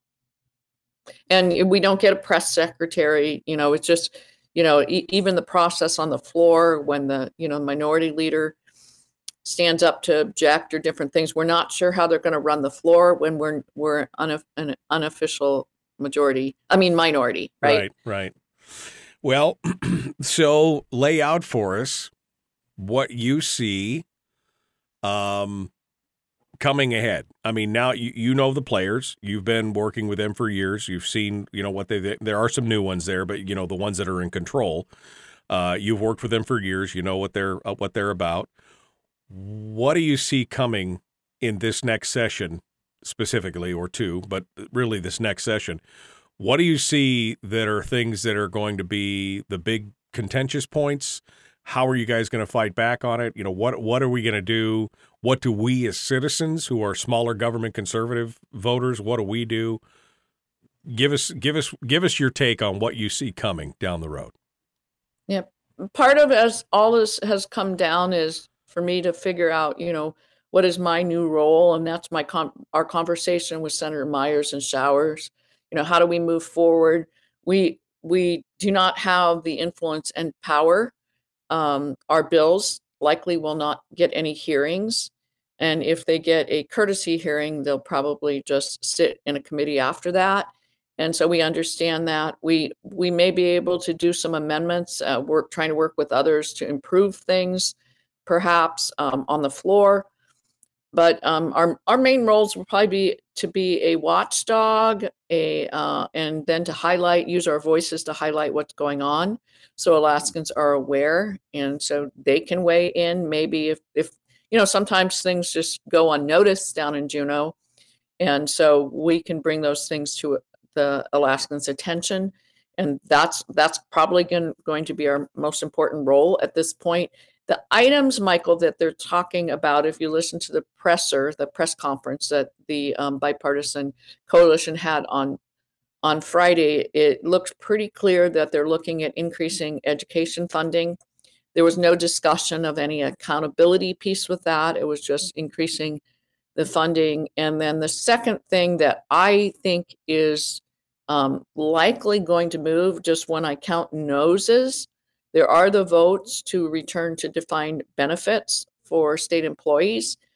And I think um, in in the House, I think there probably are two uh, as well because that the although there's 21 Republicans elected, um, I think that that uh, former Speaker Louise Stutes has been supportive of that. I'm not sure, but if she is, then you add her to the Democrats and in the 20 Democrats independents, you're at you're you know bingo you're at 21 there. So between the two bodies uh, returning to defined benefits is is an interesting one. You know is that a bill that the governor might veto if it comes through? Is it i'm, I'm sure it's one that's going to be discussed. I don't think the governor wants to take us down that path. There's potential. The cost to that is great I will say um, my understanding is uh, Senator Stedman does not support that. Um, I, am hoping that he can help stop it, but the numbers in in the Senate, I think there are more than 11 supporting it. So I'm not sure if he will be able to stop it. And the way the Finance Committee, and you've maybe discussed this on your show, but it's unique in that the Senate Finance Committee will have three co-chairs. So Senator Stedman will be um, over the operating budget, Senator Hoffman over the capital budget, and Senator Donnie Olson over the bills coming through. So Senator, for instance, Senator Stedman wouldn't be able to stop a bill. Senator Olson can um, can can hear the bill. He'll be making those decisions. Yeah, no, it's going to be interesting to watch, and that's uh, you know that that's my big concern, of course, because a return to defined benefits opens the floodgates up for more of that liability that we've talked about in the past, and of course they're going to start it with just first responders and maybe you know maybe they'll add teachers in but it could then eventually go back to the whole state. And this is a problem that we've been facing for years that we're still we still have a multi-billion dollar unfunded liability from the first go around. And they'll say oh we've learned we've learned don't worry it'll all be fine. Uh, but we know that defined benefits plans as a general rule don't work anywhere in the country and in fact have been abandoned in most places. Um, final thoughts here down to the last two and a half minutes here the formation of the House. Do you have any? I mean, you just mentioned it, Louise Stutes. She has consistently jumped on to the Democratic side of the fence. Um, it's a thin majority right now, 21. Uh, if the Jennifer Armstrong case gets challenged, if that gets, we'll see what happens there. They don't. They only have a couple more days to where they can challenge that. I know we're waiting on the Eastman thing. Where do you think the House ends up at? And then final thoughts here as we wrapped up. Well, and also the Liz Vazquez. I don't know if she's going to refile any kind of thing. These these court cases are expensive, and uh, we don't. There's no legal fund on the conservative side for some of these. But the Liz Vazquez race is one um, that maybe you mentioned the Eastman, and then the Tom McKay the recount. So there's three of them in play.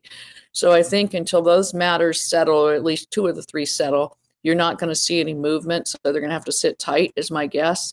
One one of the things uh, about the um, Republicans compared to a couple years ago, I think they're more bonded. Um, you know, the group that that are coming back, they're unified, and they've um, really worked tightly during the campaign season. So even the new ones are um, getting more bonded. I think they maybe were a bit all, all over the map a couple years ago. So that's an advantage. The other advantage that I think may be happening is that the Democrats, some of the Democrats that were elected are more to the left. So they're more AOC types of Democrats. We have the same thing happen in the Senate, by the way, significant shift to the left among the Democrats and the Republicans. But, you know, some of the somebody like Josiah Patkotak, he's he's actually from a pretty conservative family. I'm not sure he really wants to be right. in a right. um, uh, majority with some that are so extremely left. So that might be to their advantage. So we'll see. Shelley Hughes, uh, thank you for coming on board. We appreciate it. Uh, good luck in this exercise in frustration. Uh, I'm sure it's going to be uh, interesting to say the least. Folks, we'll see you guys tomorrow. Thanks for coming on board the Michael Duke Show, Common Sense Radio. Be kind, love one another, live well. All right, Shelley, two minutes here. I give you the final thoughts here on this because, uh, you know, this is the what the ideal would be that we do get a Republican majority in the House, and then it kind of creates that gridlock, which is good for Alaskans, uh, harder on you guys for sure, but. you know that that would be the ultimate. If not, if they end up with a bipartisan coalition in the House, then it's up to the governor. And as I stated earlier, I'm not encouraged by his past behavior. I mean, I would like to see that he could be the stumbling block. He could do a lot of those things but I just don't know if he will. And of course, he hasn't come on the program in months, and and well, I mean, I'd love to talk to him about it, but we just don't know where he's going to go. So, I'll give you a chance to recap and final thoughts and everything else. The floor is yours. Oh, thank you. Um, I want to say hello to all the people that are monitoring us from perhaps the bipartisan coalition, some of the staff, because I knew, like you said, you're pretty popular, Michael. They they watch, so I just thought I'd say hi. And by, and by popular, you keep using that word. I don't think it means what you think it means. I think hated was the word that you thought, but that's okay. Go ahead. Yeah, um, yeah. So um, moving forward, there are a lot of unknowns, but one of the things is that the more engaged people are, the better you know, when I, when I look ahead at, at you know, and I've been one about talking, you got to wake up the sleeping giant, um, the silent majority. I still believe, even though the legislature has is very purple right now, that I don't think that the populace is at this point. That I think that we ha- we aren't as deep red as we used to be because by virtue of the expansion of Medicaid, one out of three is on Medicaid, and I think I, I cannot. I remember hearing a statistic that there's a certain percentage as you add people to, to Medicaid, a certain percentage of those people will become really great Democrat voters. And so that's happened here. And with Biden's suppression of resource development in our state, we've lost private sector folks who tend to be Republican. So we've got that working against us. But I really think when you've got low voter turnout, um, that we're not really getting a good cross cut of who is here. And I think that you know as people be become more informed and you know by the way low information voters are not stupid they're just busy and so part of the task is to make sure that people are aware of um, how how going to the polls or not going to the polls impacts them at the ground level as far as their families so that's one of our tasks is to to make sure people are a- aware of that um, over the next two years and try to get some of those folks engaged. And um, yeah and then like we said earlier learning to play the game a little bit differently i think that that will be important. But um, yeah it's going to be an interesting couple years michael and um, we're we're we're buckling up for the ride uh, folks, there's 50 of you here in the chat room, and of course, all the problems we have with Facebook today uh, paints the picture as to why, if you're not subscribed to this YouTube channel, you should be. Subscribe and ring the bell. Uh, before I let you go, subscribe and ring the bell so that you get notifications when we go live. And if uh, Facebook crashes like it did this morning, then you'll be all set to go because you can just go over to YouTube. So please subscribe and ring the bell before you leave this morning. Shelley Hughes, thanks. Um, I mean, I, I, I, I have hope. Question mark uh, for the upcoming session. I don't know what's going on, but we're not going to stop what we're doing. We're going to keep going. We're going to, uh, we're you know, we're going to keep fighting the fight. Uh, I just hope that uh, I hope that you guys uh, stay strong and and are able to avoid the the frustration that I expected you're going to be handed here this next year. thank you michael It's always good to talk with you. Thank you so much, folks. We're out of time for today. The Michael Duke Show continues tomorrow, 6 a.m. Be here. Again, don't forget, subscribe, ring the bell, and uh, get notifications on YouTube. Common sense, liberty based, free thinking radio. We'll see you tomorrow. The Michael Duke Show.